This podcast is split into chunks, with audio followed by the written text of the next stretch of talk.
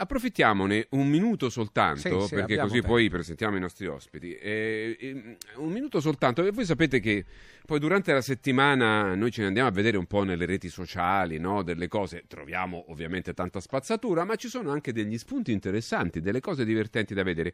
E noi, prima di leggere una cosa, eh, una cosa che molto bella ho trovato, molto bella, di uno, di uno scrittore, di un docente che sta per abbandonare la sua scuola, ovviamente, per via, e ne conosco tanti, insomma, e, e- e- in anch'io pensione? ci devo...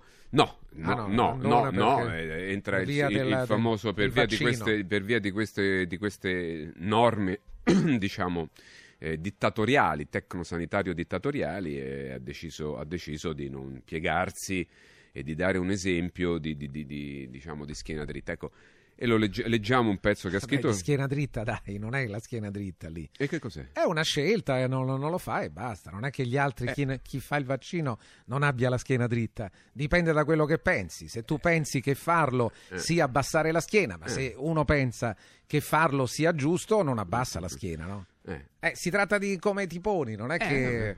vabbè. Fa- oh, Sei oh, sicuro? oh, Sì, Ah, certo, ok, vabbè, sicurissimo. ok. Dopo ne Eh, parliamo con naturale. Diego. Vabbè. No, no, no, no, vabbè, perché poi è chiaro che tutto è relativo. Nel concetto della relatività del mondo, tutto può essere relativo, è chiaro, no? E tu uno prendi una pizza in faccia e dici, no, ma che è? È una carezza.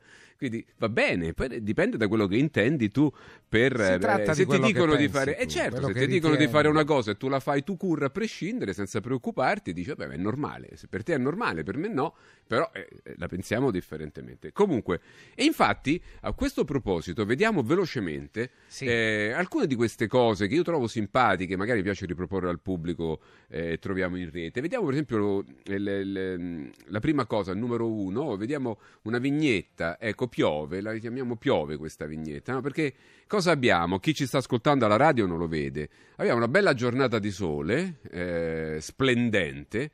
Eh, però c'è un televisore lì che praticamente rappresenta fulmini, tuoni, saette, temporali, eccetera. E il tizio che la guarda ha l'ombrello e l'impermeabile, nonostante ci sia il sole. Perché lui la televisione dice così e quindi noi ci mettiamo questa cosa. Questo è molto interessante. Eh, andiamo avanti, vediamo un, po', vediamo un po' un'altra cosa che io ho trovato interessante. Eh, seguiamo, ragazzi, uno dietro l'altro, magari così ci sbrighiamo che abbiamo gli ospiti. Allora, e qui c'è una, una ragazza con la mascherina, tutta mascherata ovviamente mh, eh, di fuori, eh, con il caldo, eccetera, eccetera, che dice ad un'altra, c'è la mia quinta dose, non ha funzionato perché tu non hai fatto la prima, che è una cosa, no? Un po' come quello con l'ombrello che dice io mi sto bagnando non perché il mio ombrello sia rotto ma perché tu non ce l'hai, no? Cioè, guarda quello che sta davanti senza ombrello e dice io mi sto bagnando, lui c'ha l'ombrello rotto, quello davanti senza, dice mi bagno perché la colpa è tua che non c'hai l'ombrello, no? E la stessa cosa sta accadendo in questo periodo di follie generali, sol- ma solo in una parte di Europa piuttosto ristretta, ecco.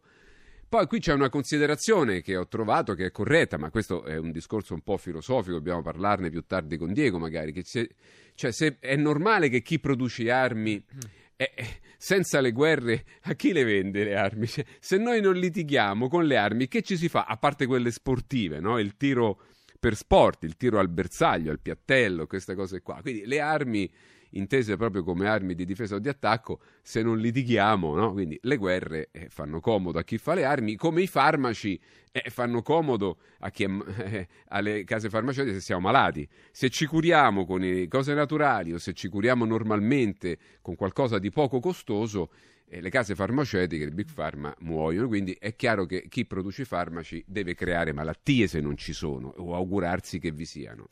Andiamo avanti, sempre su questo tema, anche i medici però capite questo, perché un paziente guarito è un cliente perso, si dice al primo giorno eh, eh, di lezioni alla facoltà di medicina. E questo è un ragionamento purtroppo, perché quando c'è una sovrabbondanza, una, un'esagerazione di offerta di medici, e ovviamente il paziente non è più un paziente ma diventa un cliente, quindi quando lo, lo guarisci lo perdi. Arrivederci e grazie.